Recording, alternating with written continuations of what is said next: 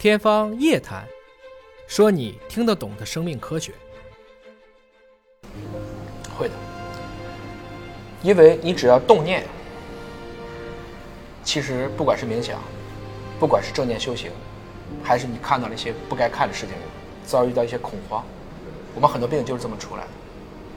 意识和物质是不可分的，因为你有意识活动，就必须会消耗物质。你在低血糖的时候是不能思考的，你在低血糖的时候也几乎是不能运动的。我们的神经系统、免疫系统和内分泌系统是共作互作的，所以从这个意义上讲，这几个系统的互作，它带来的一个核心问题就是在于，其实你只要动念，你的激素就会变。所以有非常多的疾病是想出来的，是气出来的。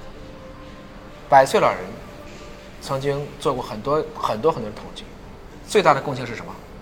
乐观，没有事儿。我奶奶九十多岁的时候给我总结了一下，说我听不见好，为什么？七个孩子，家长里短的事儿多了，只有当我都听不见的时候，我耳不闻，心不烦，我就觉得你们都很好。所以某种程度上讲，并不是说所有的事情都要知道，你才会觉得这个世界变得美好，而是你想这个世界变得美好，它就可以变得美好。这个就是一种乐天派的一个态度。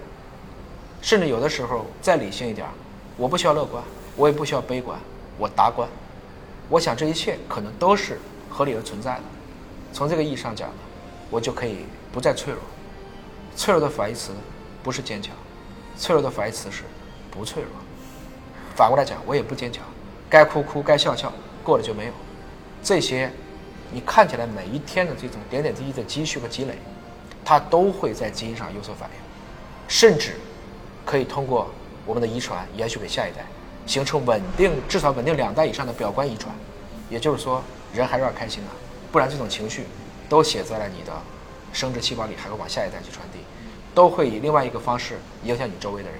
所以，我们都希望跟正能量人在一起，就暖暖乎乎的也有光。我们都讨厌和这个每天特别充满了负能量爆棚的啊这样的一些人在一起。你不觉得他一定有基因的要素在吗？